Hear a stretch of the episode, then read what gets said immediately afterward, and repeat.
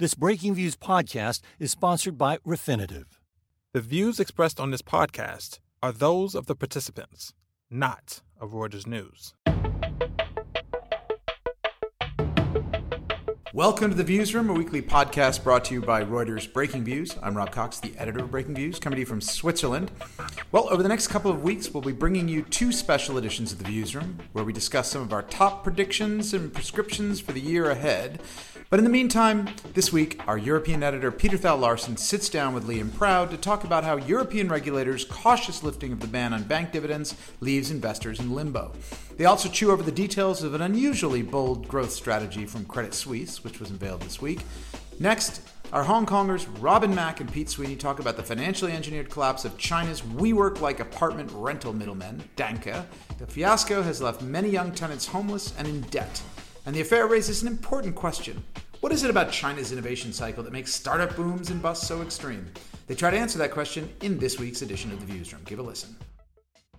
Hello there, everyone. Uh, this is Peter Thal Larsen. I'm the EMEA editor of Breaking Views, and I'm uh, joined by Liam Proud, our, uh, our banking expert. Um, and we're talking this week about a number of things that have happened. It's been another busy week uh, for European banks, um, and this time because the regulators have finally given us some long awaited guidance on what banks can do with dividends. Liam, tell us a bit about what happened. Yeah, so the context here is quite important, which is that back in March, um, listeners may remember there was a sort of brief period where it felt like, you know, the, the pressing question was, is this going to be a financial crisis as well as a health crisis? Um, and that was certainly exercising the, the regulators in Europe um, you know, who had memories of having to bail out banks last time and, you know, banks stopping credit from flowing to the economy and firms when they needed it most. So one of the kind of suite of measures they put in was they said, banks, you cannot pay dividends or buy back shares um, until we say so. And the logic for that was basically capital, um, equity capital is best kept inside banks where it can absorb bad debt and support new loans for um, lockdown hit firms. Now, it was always going to be a temporary thing. It was, it was a kind of provisional, you know, emergency. We don't know how bad this is going to be. Let's wait for it to play out before you start sending capital out the door. Um, and we've now seen those initial bans lifted in Britain and across the eurozone, um, with the PRA, which is the UK supervisor, released its new guidance on Friday, and the European Central Bank did the same um, this week. Well, I mean, do we, do we do we think that banks are out of the over the worst on this? I mean, it seems a little bit premature. I mean, you've still got a lot of you've still got a lot of lockdowns in various places. You've got a lot of government support schemes that are that are helping people out, um, maybe maybe delaying uh, sort of you know kind of bad loans from coming through. Um, what what makes what makes the regulators think that it's okay to kind of like take the restrictions off at all? It's a very good question, and I totally agree that in terms of actual hard data on, for example, loan defaults, we haven't really seen them come through yet. You still see huge proportions of banks' customers are, um, you know, with payment deferrals and loan moratoria, for example. Um, so, and you've seen governments pump a huge amount of money into the economy. So you you really haven't seen the full effect of it. What we have seen is the output of when banks put these economic scenarios into their models and say, well, how bad are the defaults going to be on credit cards, on mortgages, X, Y, Z. And the results of those models have been bad, but not so bad as to wipe out banks' profit this year, and nowhere near bad enough to wipe out banks' kind of capital buffers, the amount of equity equity they have over the minimum levels. So the conclusion has been, look, this isn't this isn't as bad as it could have been. Um, governments have stepped in, central banks have stepped in. Um, you know unemployment hasn't skyrocketed to kind of you know 40% it's it's bad but it could have been worse. So what we're going to do is you can pay dividends. This is what both the bank of england and the ecb have said. You can pay dividends but within these very tight restrictions. Um, the ecb restrictions are slightly um, stricter than the bank of england ones which basically reflect, reflects the slightly worse state of the southern european banking system so, so, so the banks. Okay, so the, the, the argument is you can you can start paying a bit of dividends, but we're going to put in some pretty big guardrails just to make sure that you don't do anything, exactly. do anything too silly. Um, how do the banks feel about that? I think there's a, a, a feeling of great ambivalence about this among banks and bank investors. None of the moves, neither the the ECB or the Bank of England one, um, have moved banking stocks by the kind of you know 10 20% magnitude that you might imagine when you hear people moan about these policies off record. It's sort of like this is the worst thing that's ever happened to the sector. You haven't what, seen so you, so you would think that, that, that removing the restrictions even partially would would deliver a big boost to share prices if if if if you kind of go along with some of the rhetoric when these bans were put in place maybe. So you haven't seen that especially the the ecb one barely moved the market at all um, when it came out on Tuesday night. Um, and I think that's because the the way in which they've lifted these policies basically doesn't allow banks to to return the levels of cash to shareholders that would make it worthwhile on a kind of risk reward basis for income seeking investors to suddenly pile into the sector. So I ran some calculations based on the the ECBs, for example, only a roughly two percent yield, maybe slightly more for some banks. Perversely, some of the weaker banks could actually pay higher yields just because of the way the restriction was calculated, um, and and it was roughly two percent in the UK as well. So I think what, what, just for what would it have been before the pandemic? What kind of yield could you have got from bank stocks before the pandemic? I mean, again, it varies by bank, but you know the big stocks that you would buy for yield, just take HSBC and Lloyds, which are just seen as these kind of dividend machines. Four or five percent would would would be quite comfortable over the last five years. So you're getting roughly half the level of yield.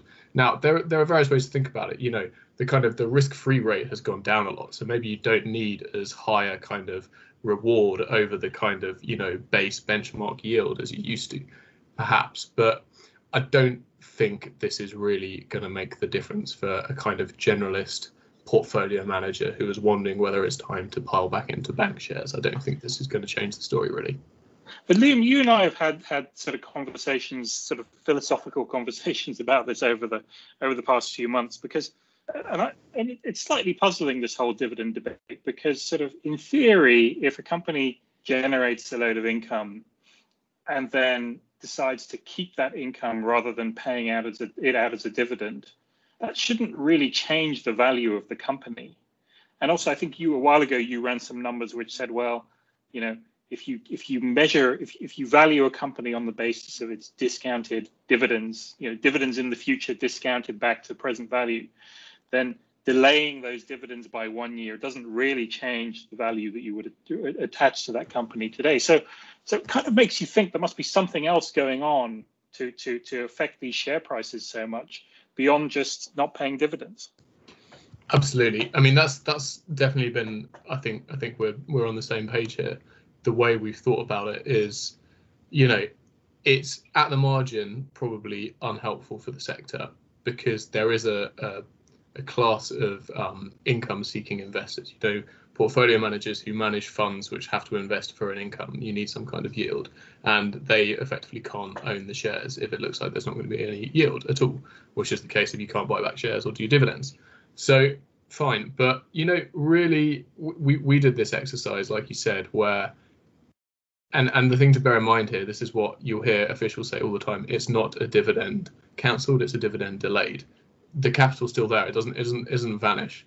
Um, if you basically just delay the dividend by a year, I think if you look at it over a 20 year period, off the top of my head, you could get a roughly one percent um, you know discount on the net present value of those future yeah. cash flows so basically not material at all and and if you look at which bank shares have gone down and which bank shares have gone down by different magnitudes it actually um, correlates very closely with the expectations of their pre-tax profits so basically what's happened is the whole industry has probably been knocked a little bit by this kind of sentiment idea that you know well maybe the dividends won't be there when we most want them um, but really, the kind of the stuff that's causing the relative movements between the different banks, which have been very big, by the way, the thing that's causing those relative movements has has not really been about dividends. It's been about the prospects of lower interest rates for a very long time.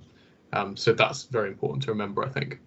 Yeah, no, that's definitely the uh, the sort of the bad outlook for banks, particularly in the eurozone. Just is, is the idea that it's going to be Japan and they're not going to make any money off off lending uh, um, for the for the foreseeable future. Um, just to just to round off, I mean, we did have one sort of little bright spot uh, in in European banking this week, which was we had an update from Credit Suisse, who who unusually seemed to be sounding quite bullish. The new CEO Thomas Gottstein making some some positive noises. What uh, what do you make of those? It's it's very unusual these days to hear a bank CEO say we're going to hit a certain return on equity target and we're going to do it by, you know, growing revenues at sort of, you know, double digit paces. Now it's quite it's quite remarkable really if you think about what's happened to the sector in recent years. You know, it's been hit by low rates and now it's being hit by bad debt. And and you're basically seeing the same story with with every bank, which was like, you know, we've got this massive bloated cost base. We have to really take an axe to expenses if we're going to get anywhere meeting the kind of shareholder returns that um, that investors expect at the moment. Now, Thomas Gottstein, who's come in at Credit Suisse, he's replaced um, Tidjane Thiam, who left under a bit of a, a, a, kind of spying scandal. Listeners will probably remember. Um, Thomas Gottstein has said, "We're yeah, we're going to cut costs, um, but we're not going to sort of you know keep that that cost base and hand it to shareholders, you know, sort of we're going to reinvest it and we're going to try and grow our way to our returns targets. So the biggest business at Credit Suisse is the wealth management, kind of international private banking. They want to grow pre-tax profit in wealth management related businesses, uh, but at about a 10% compound annual rate, which is which is very high, obviously. Um, you can kind of you can kind of see how they get there. You know, it looks like wealth in in Asian countries billionaires' wealth is growing at something like that rate. So if they can take some business off UBS, you know, maybe maybe poach through a few relationship managers that are a, a bit annoyed at, at, HSBC or whatever, maybe maybe maybe they do quite well. Um, but uh, like you said, I think the main point was just it's quite a, quite an unusual tone to hear from a bank CEO in Europe these days. Yes. Well, maybe it maybe it just shows that you know, as we've learned a lot from this pandemic, you know, it's been it's been it's been much worse for the poor uh, than it has for the rich. And absolutely, Credit Suisse is banking on on that continuing. Um, Liam, as always, uh, that was really uh, illuminating. Uh, thank you very much for your time, and uh, we will keep watching developments in the banking sector uh, in 2021 and beyond. Thanks, Peter. Hi, everyone. I'm Robin Mak, and I'm speaking with Pete Sweeney today here in Hong Kong and we'll talk about Chinese innovation and creative destruction. So, Pete, you've been following uh, Danke, which is a uh, property rental uh, company that's going into crisis now. Um, it's a really interesting, I guess, business model. Tell us a bit more about the company and sort of what's happening. Well, yeah. So, I mean, this is a kind of a fascinating, only in China sort of story. Um, so, Danke is is a is a property rental middleman.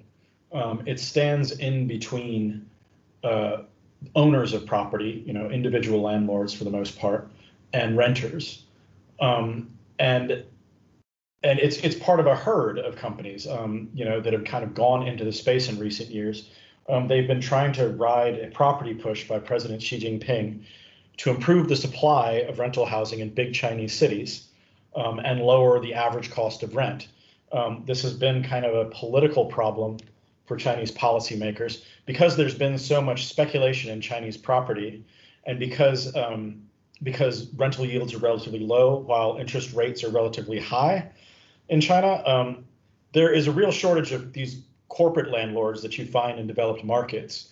Um, so if you go into a Chinese city and you're a young, you know, kid trying to start out, save some money to buy a house, maybe um, whatever, and you're you're earning what can be very low salaries for for you know recent college graduates, um, you really can't afford to live any place remotely nice. Um, there's even a word for like this group of people, these young kids are going into Beijing and Shanghai. They're called the ant tribe. Um, and like some of them will end up living in these things that are literally warehouses full of cages um, to save a buck. Um, now, this is not the look um, that Xi Jinping wants. It's it's kind of depressing for the middle class. And it's this kind of result of a, of a, a market distortion that they've been trying to alleviate. Now, you know, these companies like Danke would come in and and and part of the part of the bigger problem is that um, the reason there's there's not enough apartments on the rental market is because tons of Chinese landlords who bought you know apartments or whatever you know second apartments, third apartments, fifth apartments, whatever, refuse to rent them out. Um, so there's like some estimates that like one fifth of all the apartments in China are just sitting there empty, right? They're not rented, they're not doing anything.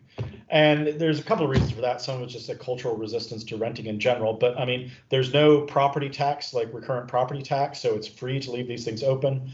Generally, you know, the appreciation in the market has been enough to convince landlords um, that that like they don't need the money from rent. They'll just they can just flip it and it will sell for a little bit more if nobody's ever lived in it.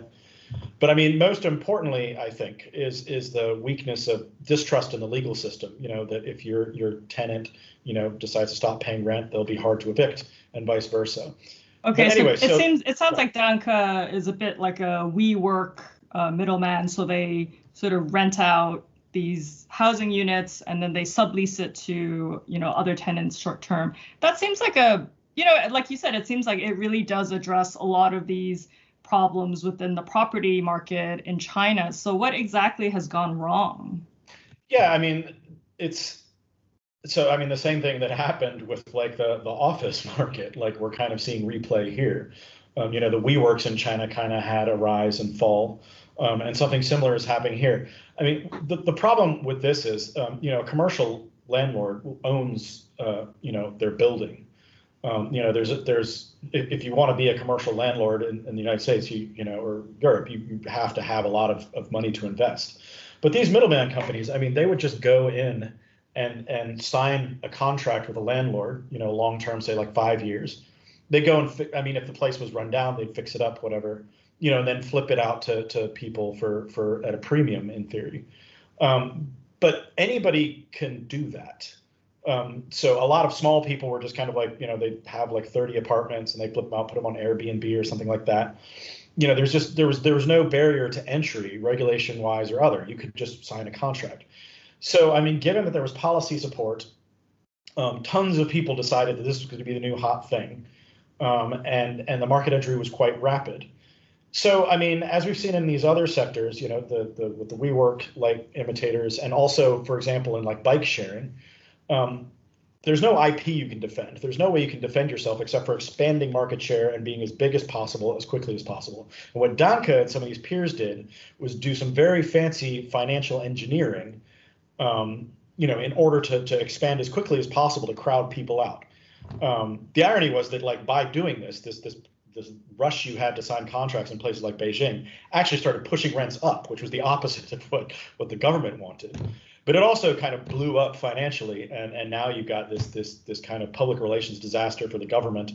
Um, people are getting evicted, um, rent they're in debt, um, and and it's just this big mess. Right, and and Danke has sort of like like you said they've kind of dabbled in these financial engineering practices by sort of taking out loans in their tenant's name, which seems to be you know quite an unusual twist to this WeWork. Yeah, model. I mean, you, you first noticed this. I mean, why don't you lay it out for me? What what you saw that that kind of alarmed you? Because um, because you wrote about it before I did. Yeah, I mean, I yeah, like you said, it, this is this it's it's a really unusual um, and risky, but it's also quite clever too. I mean, so what Danke would do is they would have the tenants take out sort of these 12 month loans and the tenants would in their names and the tenants would use that loan to pay Danke up front um, and the te- and and the tenants would then subsequently pay back the bank as rent um, so Danke would just sort of amass a lot of money very quickly just by signing off leases. Um, so like you said once I guess you know the eviction started happening um, you know people couldn't make their rent um, it's a huge PR disaster but it's also like it's quite you know a lot of tenants now are on the hook because they're not only homeless they're also highly indebted. Um, so this is you know a really risky thing. And i guess in some ways a lot of the regulators are um, you know really looking into this practice and rightly so um, but, Peter, but I mean, the question is, why did it take so long for them to look yeah. into it, right? I mean, because we've seen this play before, and that's what bothers me. Um, I mean, it was obvious that these guys were doing. I mean, keeping in mind that Danke is just blowing up now, but in 2018, two years ago, we already had some of these guys going belly up. Um, like when this local um, Dongju finance analysis saw like 70 of these guys had like collapsed. You know, and then you have these individuals with, with in debt, you know, homeless. And so the property, we knew there was something coming down the pipe. Not only that, but like in addition to like this kind of financial engineering, a lot of these guys were actually signing leases at a loss. So again, like you know, like these these rental bike, these bike rental startups, you know, these bike sharing startups were were renting their bicycles at a loss, just hoping to gain gain users. Like the, these guys did the same thing with leases. So I mean, it guaranteed that this this credit system they were using was Ponzi scheme like, right? Because they were losing money on all their contracts. You know, so why why did the yeah. government put up with it? Sorry, well, yeah, no, I think that that sort of raises, you know, a really interesting point, uh, which you talk about, sort of about um, creative destruction and, in you know Chinese innovation, where you know over and over again we've seen sort of these really clever and good ideas actually, um, you know, like there's a you know, there are these really good ideas, and then it just kind of overheats, and then the government all of a sudden steps in and cracks down, and just everyone is, you know, including investors, consumers, the company, everyone is just kind of, you know, left hanging. Um, can you talk talk talk me through a bit about sort of what's at play here? I mean, there, it's it seems like a very specific China thing. Well, it is in some areas, right? I mean, like across China, a lot of a lot of you know Westerners will come through and they'll look at a given sector and be you know astonished by the number of competitors, you know, the number of brands. Where like in one industry in, in the West, you'll have like seven big leaders. In China, there'll be 30, 40. Um, but within that trend, you know, there's a couple of other issues. One is that when the Beijing green lights investment in a given sector, um, you have this kind of, uh, especially a new sector um, that is not capital intensive, um, you have a flood of private sector investment. Um, people are like, okay, I can I can easily get raise capital this way. Keeping in mind that like for most private entrepreneurs, you can't just borrow from a bank. It's kind of hard to get money. But if you can go and say, well, you know, hey, Xi Jinping likes home rental, like you'll get in the door at like a venture capitalist or whatever, um, you know, even a bank. Um, you know, in, in the case of Danke, they they paired up uh, paired up with WeBank, which I think was backed by Tencent um, that helped with a lot of this. Um, so that that policy push naturally overheats thing, and we've seen that all over the place. Robotics, I mean, silicon chips, um, you know, semiconductors. Um, you know, we may be seeing it in, in electric vehicles. Um, but with these little narrow things like like like these asset light businesses are particularly attractive to young startups and private sector because of a couple reasons, which are a little bit more worrisome. For one thing, like why do people pile into these sectors where they can't defend their IP, um, where they know there's no defense against competition?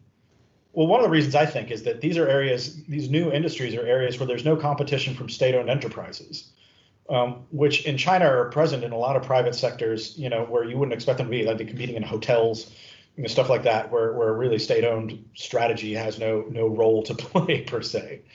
Um, and you've got all these college graduates that are kind of like looking, you know, they're they struggle to find work. You know, they're educated, um, they're capital poor, you know, but they can very quickly pour into this sort of sector. You can even see it on the ground level in like, you know, in Shanghai right now, there's a coffee shop boom where like some streets are just like, you know, have like 20 coffee shops on them. They're all tiny. You know, they're these same sort of kind of young entrepreneurs trying to do something where they don't require much cash up front. But it keeps on happening again and again. Um, and and that's an issue. But the other issue is the government, you know, especially in these areas where regulation is unclear.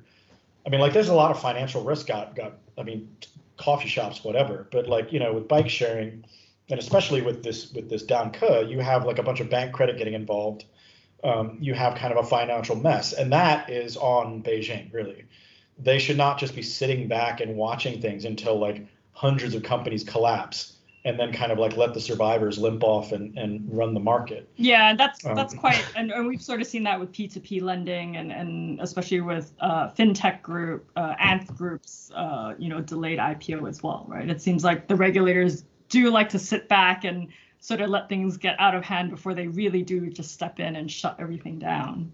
Yeah, you just, I mean, I don't, I can't read their minds, you know. It's it's it's it's it's it's not that they they stand back and kind of watch a bit. In some cases, it's unclear how they should regulate it. I mean, how are they supposed to regulate the bike sharing apps? You know, that was brand new. I mean, so I understood for a bit. But you know, if you've waited for there's like 20 market entry and like you've already got this competition, why do you wait for 100 more, you know, 200 more companies to pile in and everything to get really weird before you figure out how to like kind of restrain things? Um, and it's just kind of like this this I think it's just this China thing where there, there's this kind of perverse pride in it. You know, like wow, you know, we innovated and it's just generates headlines and um, you know, it just looks cool. it's just impressive, you know, the scale. And then there's this disaster, but at the end, you know, a couple companies will survive and they'll go on maybe to flourish. And that looks like normal competition, China style. And, uh, you know, who's to say it won't work out in the very long run? Okay, thanks, Pete. We'll uh, we'll be watching out for the next coffee boom and bust in China then. Yes, we will. thanks, Robin. That's our show for this week. Hats off to our producer, Freddie Joyner in New York. Our final thanks go to you, our listeners, for tuning in. Subscribe to the Views Room and our sister podcast exchange on iTunes, Spotify, or wherever you go to get your podcast fixes. Check us out every day at breakingviews.com, and don't forget to tune in next week for another edition. Stay healthy.